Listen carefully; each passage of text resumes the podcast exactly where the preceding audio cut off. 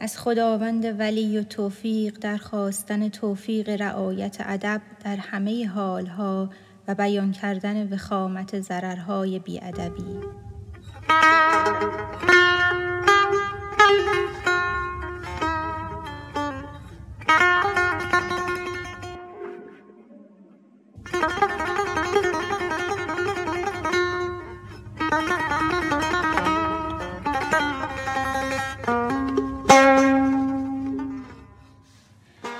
از خدا جوییم توفیق ادب.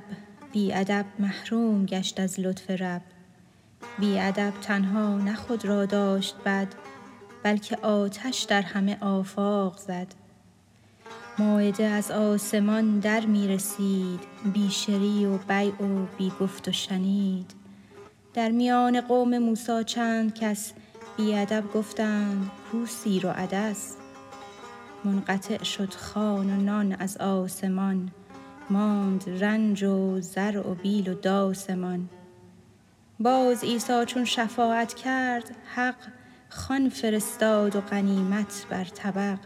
باز گستاخان ادب بگذاشتند چون گدایان زله ها برداشتند. لابه کرده عیسی ایشان را که این دایم است و کم نگردد از زمین. بدگمانی کردن و حرص آوری کفر باشد پیش خان مهتری. زان گدارویان نادیده ز آز آن در رحمت بر ایشان شد فراز. ابر برناید پی منع زکات وز زنا افتد وبا اندر جهات. هر چه بر تو آید از ظلمات و غم آن ز بی باکی و گستاخی است هم.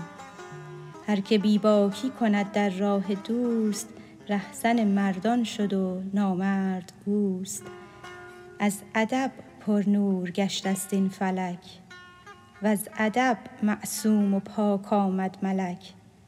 بد ز گستاخی کسوف آفتاب شد عزازیلی ز جرات رد باب.